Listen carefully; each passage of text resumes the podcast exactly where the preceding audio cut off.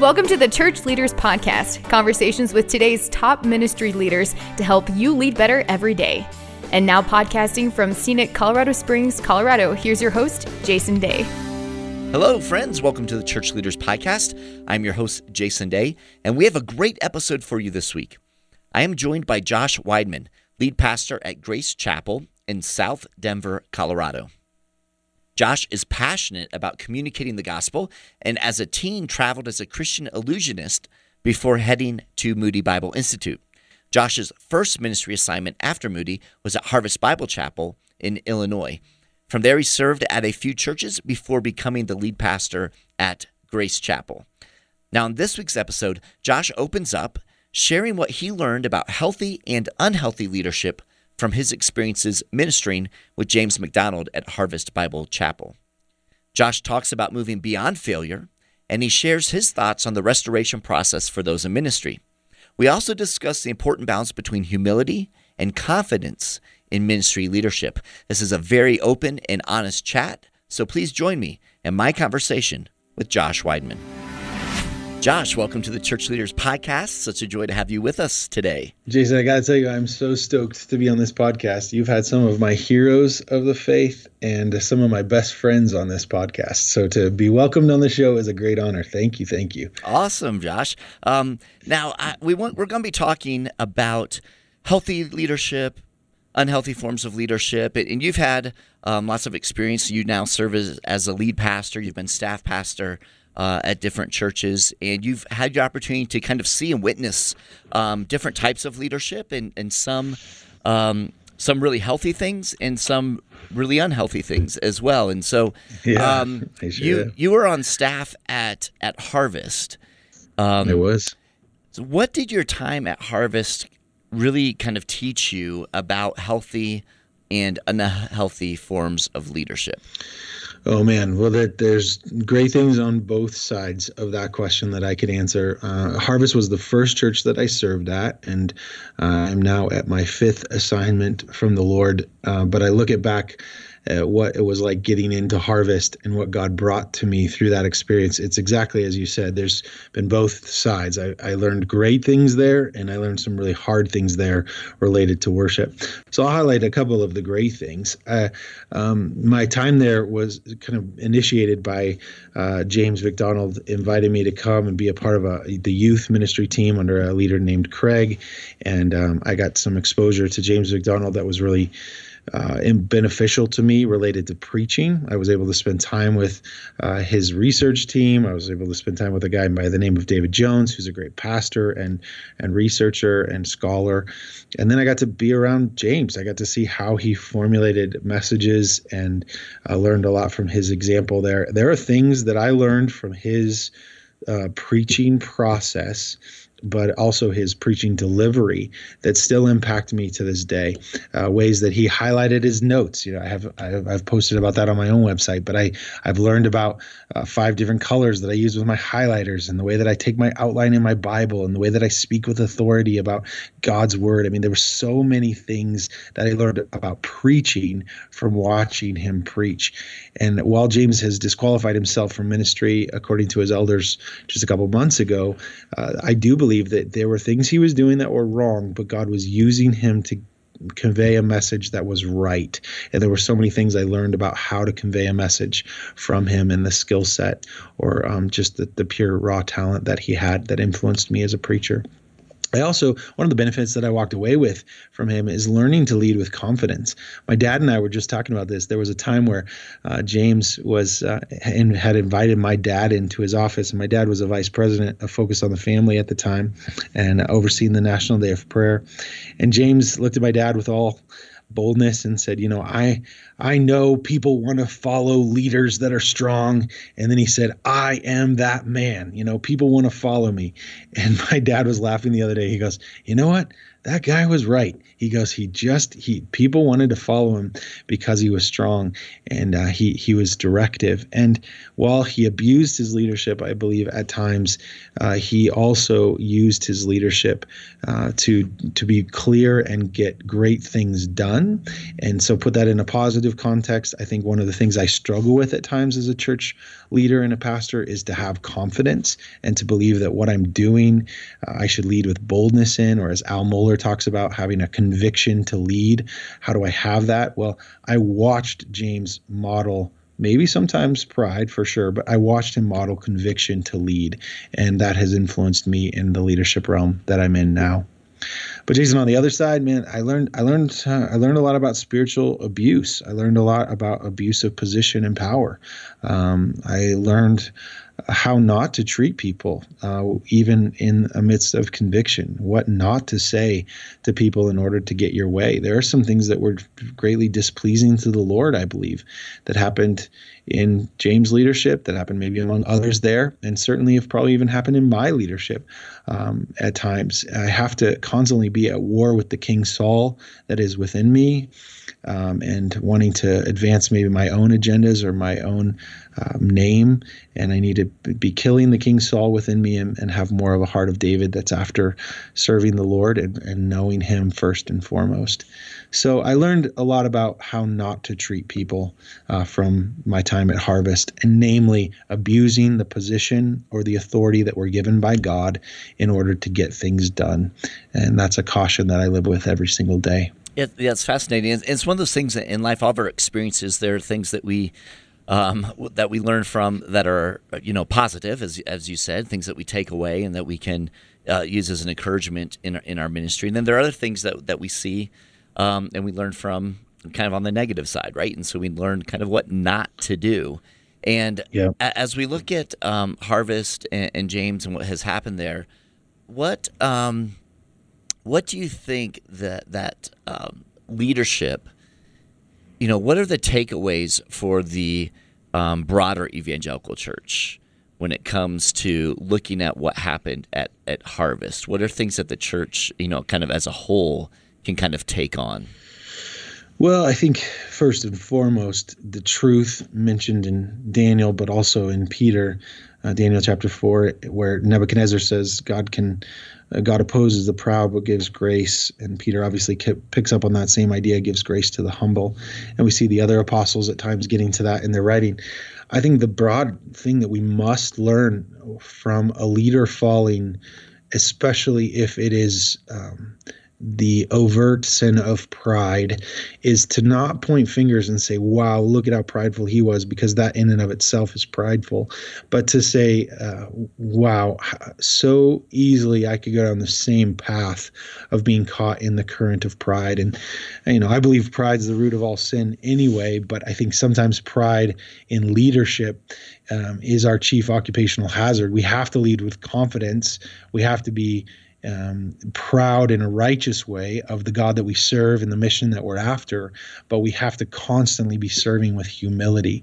And I think the broad broad lesson for all of us here is hey we have to remember god opposes the proud but he gives grace to the humble and if we do not have sincere uh, not not forced fake christian um, humility but if we don't have true sincere humility that God can see and that God knows. If we don't have that in our heart, then we're not going to accomplish anything great for the kingdom.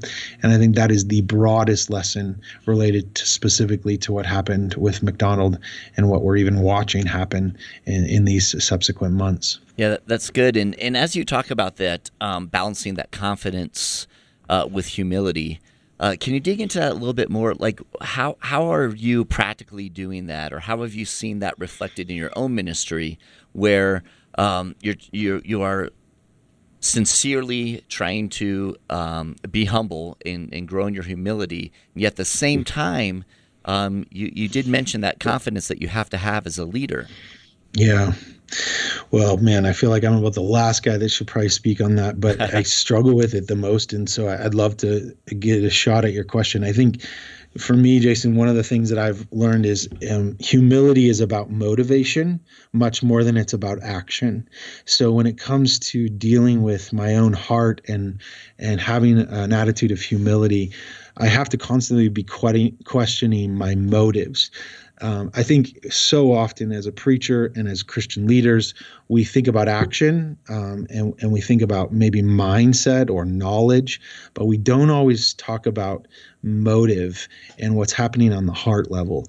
And I've even grown in my biblical counseling training and, and in my own biblical counseling with others, or even me being biblically counseled. I've, I've really grown to see that the Bible really gets at um, a heart motivation just as it gets to knowledge and action. It's constantly calling us on what, what is your real heart behind it. And so, I, so to answer your question, I think when it comes to staying humble and realizing God opposes the proud but gives grace to the humble, I think we have to question our motives all the time.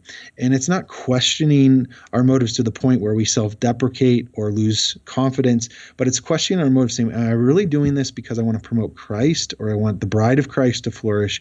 Or is this about me promoting my own name? Is this about me gaining my own popularity?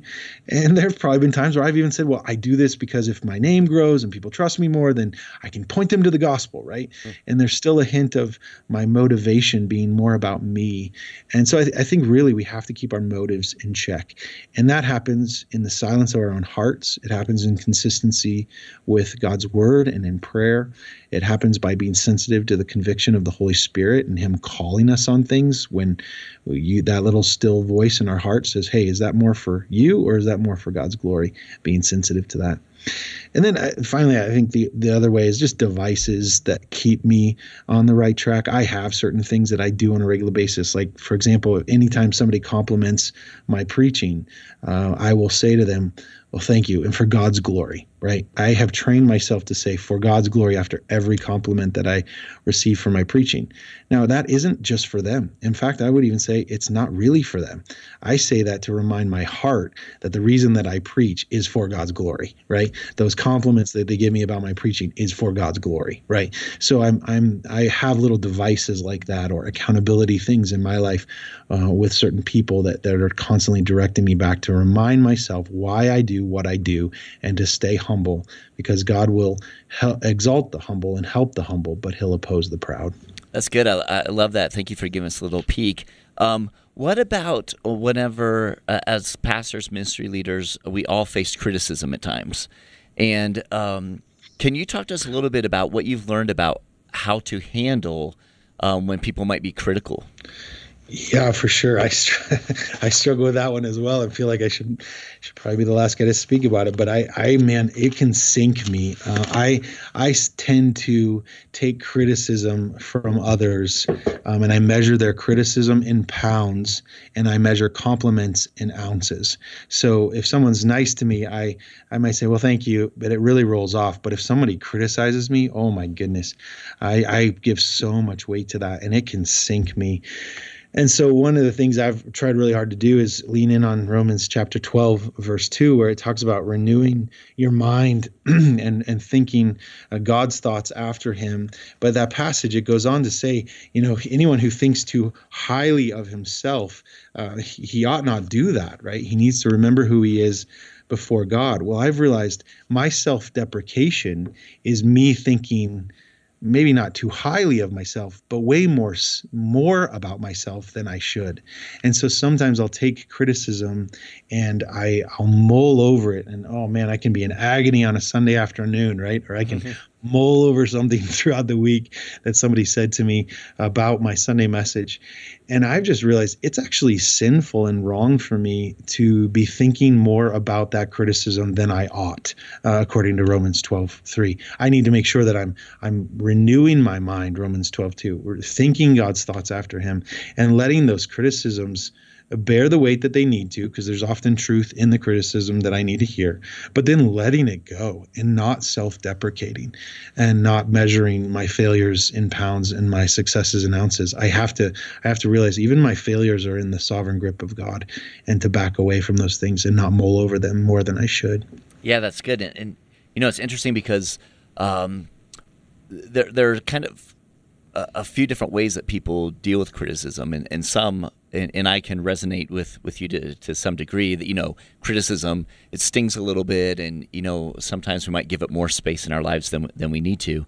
Um, but then there are others who their personality is, you know, who are you to criticize me? You know, I'm, yeah. I'm, you know, I'm, I'm doing God's work here, and just kind of bulldoze through that. Have you had yep. have you had experiences um, or you know witness leadership where it kind of uh, there's no room to even kind of talk through things, um, you know, or, or to critique, even if it's, you know, what we call constructive criticism or, or trying to be helpful? Absolutely. I mean, I, I, would say that was part of what I experienced at Harvest. Um, at least the, the areas that I saw, I would say there was very little room for there to be criticism that was really listened to. And again, I wasn't on the elder board, so maybe there's maybe there were areas I didn't see that happen with James or with other leaders. But um, man, there was it was more if you criticize, you're on the outside, and the culture had been built that way. And I've experienced that even since then, where um, a leader can really create a culture where criticism is not allowed, and um, it has it has very negative impact, uh, big and negative impact for I think everyone.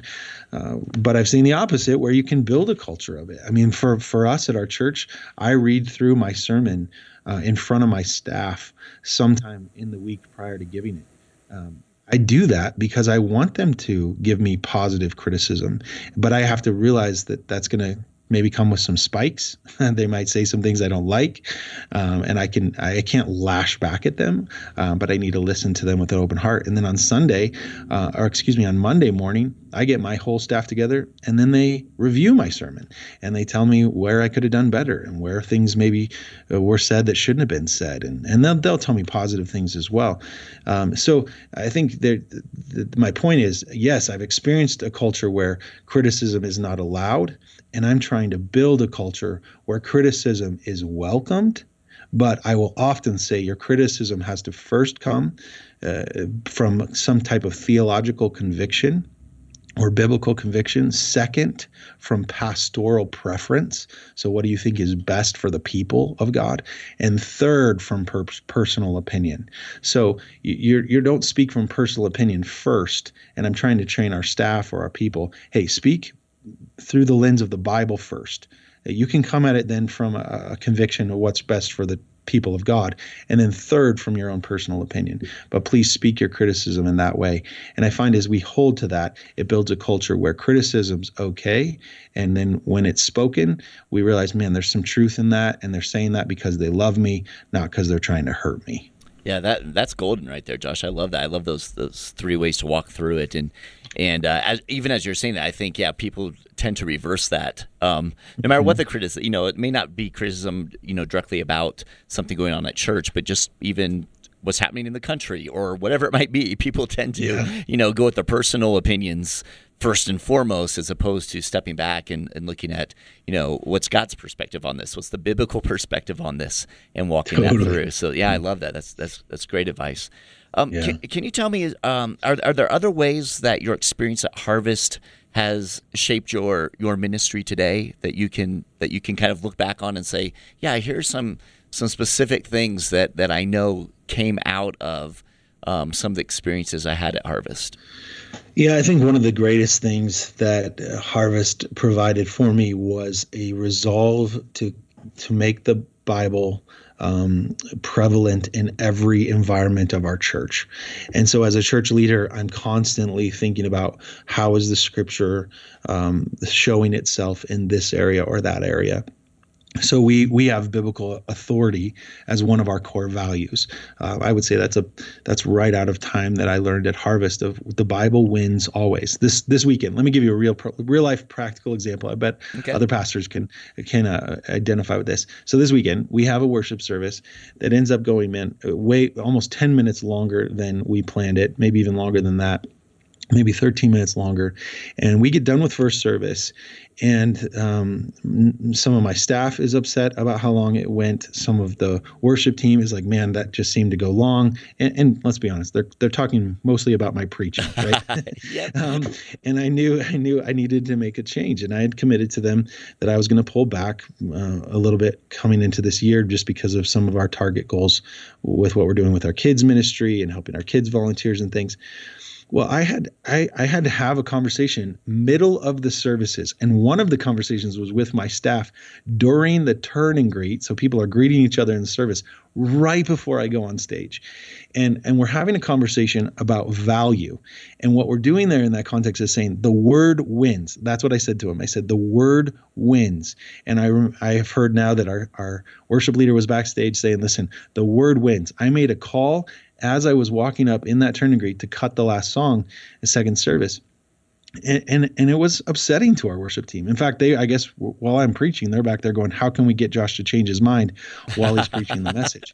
Right? They're praying really hard. yeah, speak to him, Lord but but you know i know that i know the room better than anyone else. I know the clock better than anyone else in that moment. I, am watching the people's faces and i believe we made the right call but but I, they they understood and even monday when we debriefed it the word wins. The word always wins. And i got to tell you that's probably one of the main things i took away. Jason from harvest was the word wins right? We're here to express christ as supreme in every one of our environments. I never want to elevate the bible higher than Christ, if if you know what I mean. Right, I mean the right. Bible elevates Christ, but but I the the resolve that Harvest had, and maybe even specifically James had, to make sure that the word always wins. That's something that's impacting my leadership every single day at Grace Chapel. That's that's very cool. Now, Josh, you do have a book that's releasing this summer, and uh, yeah. the book is about anxiety. The topic is anxiety. Um, did you learn yeah. anything from your time at Harvest about dealing with anxiety? Uh, not, no, I wouldn't say that I learned anything per se, but I would say that's where pastoral anxiety began to g- grab me by the jugular. Mm-hmm. Um, and I'll remember nights I lived in some people's basement in, out in Elgin, Illinois. I remember nights where I would, you know, I would be crying so hard and so burdened by what I was dealing with. Um, with my relationship with James or my relationship with others at the church that I would be crying so hard I would be biting down on the sheets between my teeth in hopes that I didn't wake them up, those who were upstairs, the, the people who own the home. Uh, so it probably started there. Um, and then I, you know, I've been a pastor now. It'll be 14 years this year, and I would say pastoral anxiety and depression has been something that has come in waves for me through my pastoral ministry, and I've I say that I've wrestled with the Lord, then and He's touched all three of my hips, trying to keep me into ministry because mm-hmm. I just don't. I there's times I don't want to stay, so I've really dealt with it a lot, um, to be honest. And it probably started back then, and I I think we probably underestimate um, pastoral depression and anxiety at times. I think we don't talk about it enough, and it is a real problem that pastors are facing. And I'm going to be a one of those pastors who's quick in that line to say, "Yeah, I deal with it too," because I'm broken. You know, I'm in a hospital bed just like everybody else, waiting for the great physician to heal me and continue to work, do His work in me. But um, it's a real thing. So yeah, Jason, I'm I'm releasing a book uh, July of this year. I'm really excited about it, but it's a, called The End of Anxiety.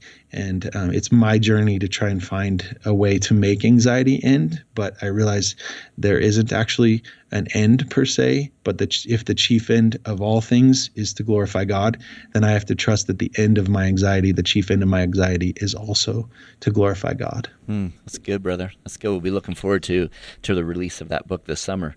Um, I, I, was just wondering, as as you kind of again, and I know we've talked a lot about your time at Harvest, um, but it's interesting because that was your first ministry assignment. You know, after you uh, got out of school, you, you explained, and then um, just in light of of the culture there and a lot of things that have been happening, um, it, it's it's kind of helpful to talk to someone who's who's lived part of that. But in, in kind of the, the grand scope of things, because we've seen uh, several ministry leaders and, and that have have fallen in some way, and a lot yeah. of them are big name, you know, ministry leaders. But we yeah. know that there are other ministry leaders that no one really knows except maybe you know inside their own town um, that struggle with moral, moral failure and those types of things. Uh, yep. what is your thought on when is a leader who has has fallen? Um, mm-hmm. when is a leader ready to be restored? And, and do you have any thoughts on on kind of when that happens, what that process might look like?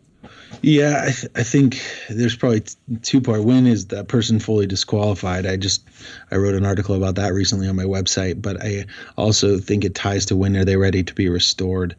Um, I think it all ties back to repentance. And I think the Bible is very clear about repentance and that we should be repenting several different times. And it talks about the way that we as leaders are supposed to conduct ourselves in 1 Timothy 5. It talks about calling out an elder or a leader who is unrepentant.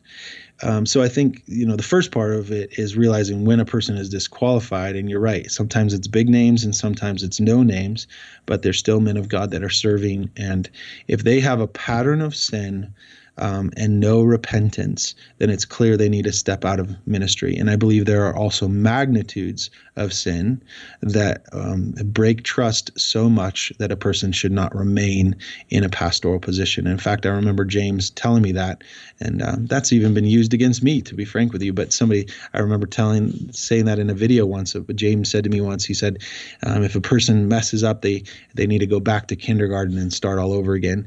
And what he was talking about is is just kind of restarting, and there is a pathway back to reconciliation. And I agree with him in the way that's been used against me. I'm a broken man. I've made my own mistakes as well in leadership. And people can point their fingers all day long and say, well, he shouldn't be a pastor. And to be honest, none of us should. I mean, we all disqualify ourselves probably more than we even want to admit. But but if there's repentance, that's a different thing. And if it's an instance of sin versus a lifelong pattern of sin, or a season of sin, that's different. So so to answer your question directly on the restoration, I think a person can start coming back when we true when we see the fruits of true repentance beginning to emerge in their life, and when they've they've confessed their sin to the appropriate parties that are affected. Um, I I don't believe 1 Timothy 5, 19 and 20 are calling that all pastors need to confess all sin to all people, but I think that that if they have repented correctly and confessed their sin to those who are affected or maybe others that can hold them accountable, then they can begin to walk down a path of being restored. And um, I think it's humility. I think it's repentance. I think it's it's a, a willing to walk through a path to regain trust.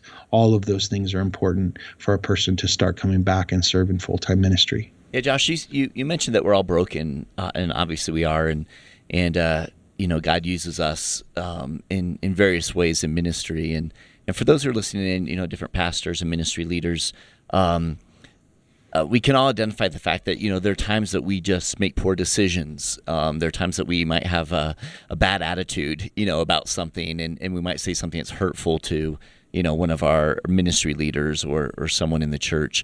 Whenever um, something like that happens, uh, what have you found to be you know the healthiest way and the most God honoring way to kind of move through that? So when when there is a trip up, you know, when there is some sort of um, failure. Um, how do you see kind of processing through that, and what does that really look like?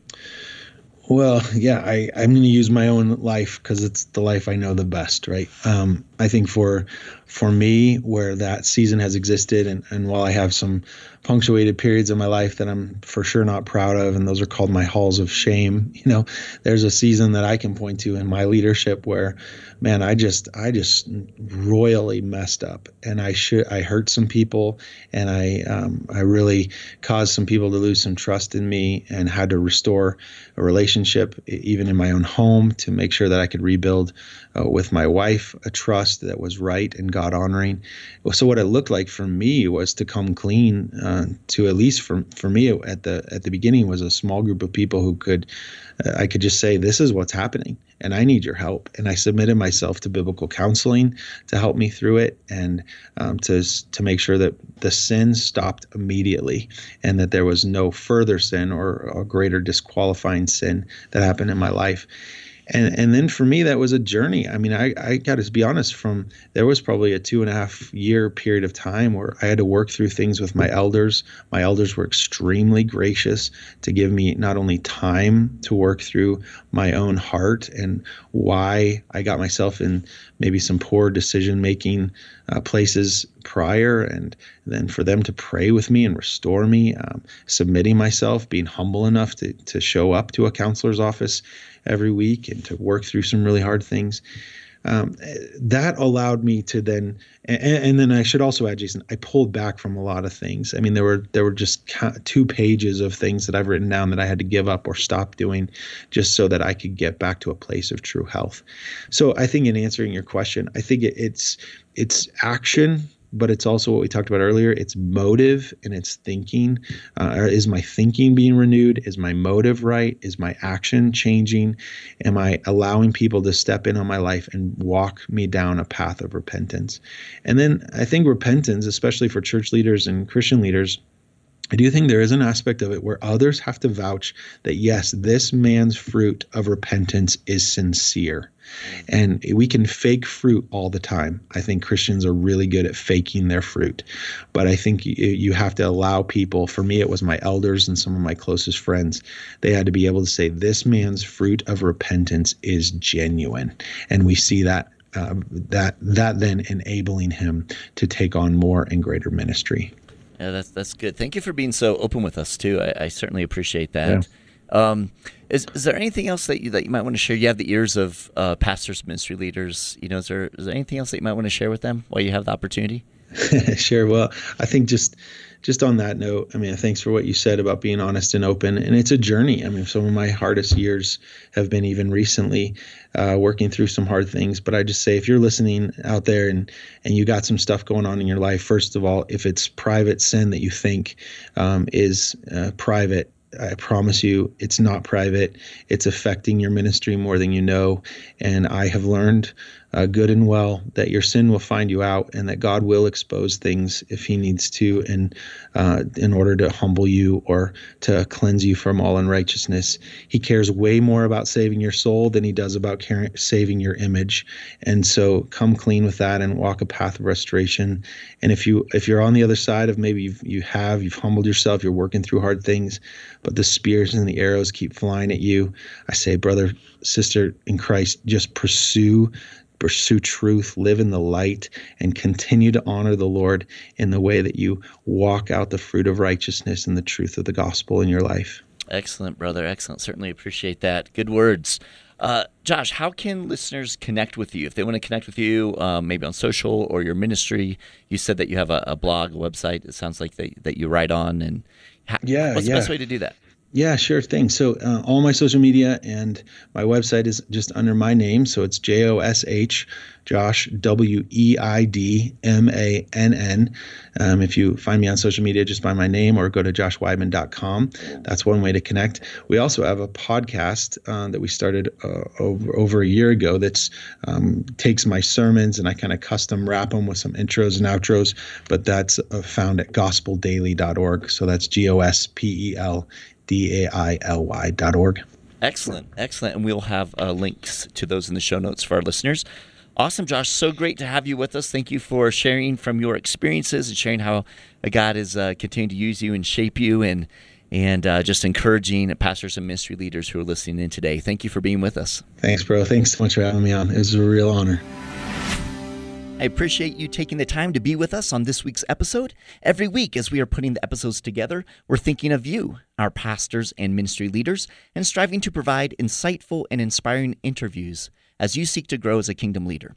So we hope you're finding value from the Church Leaders Podcast. And if so, we'd certainly appreciate you taking a few moments to head over to iTunes and leave us a review. Your positive reviews and ratings help other church leaders more easily find our podcasts so they too can benefit from these interviews. Again, we thank you in advance. And if you have any comments, any questions, suggestions, or ideas for guests, I would love to hear from you. You can send me an email to podcast at churchleaders.com, or you can connect with me on Twitter. Finally, you can find this podcast as well as other great faith based podcasts on the FaithPlay app. It's available for both Apple and Android. And so we encourage you to check that out as well. So until next time, this is Jason Daye, encouraging you to love well and lead well. You've been listening to the Church Leaders Podcast. For articles, videos, and free resources that will help you lead better every day, visit our website at churchleaders.com. Thanks for listening.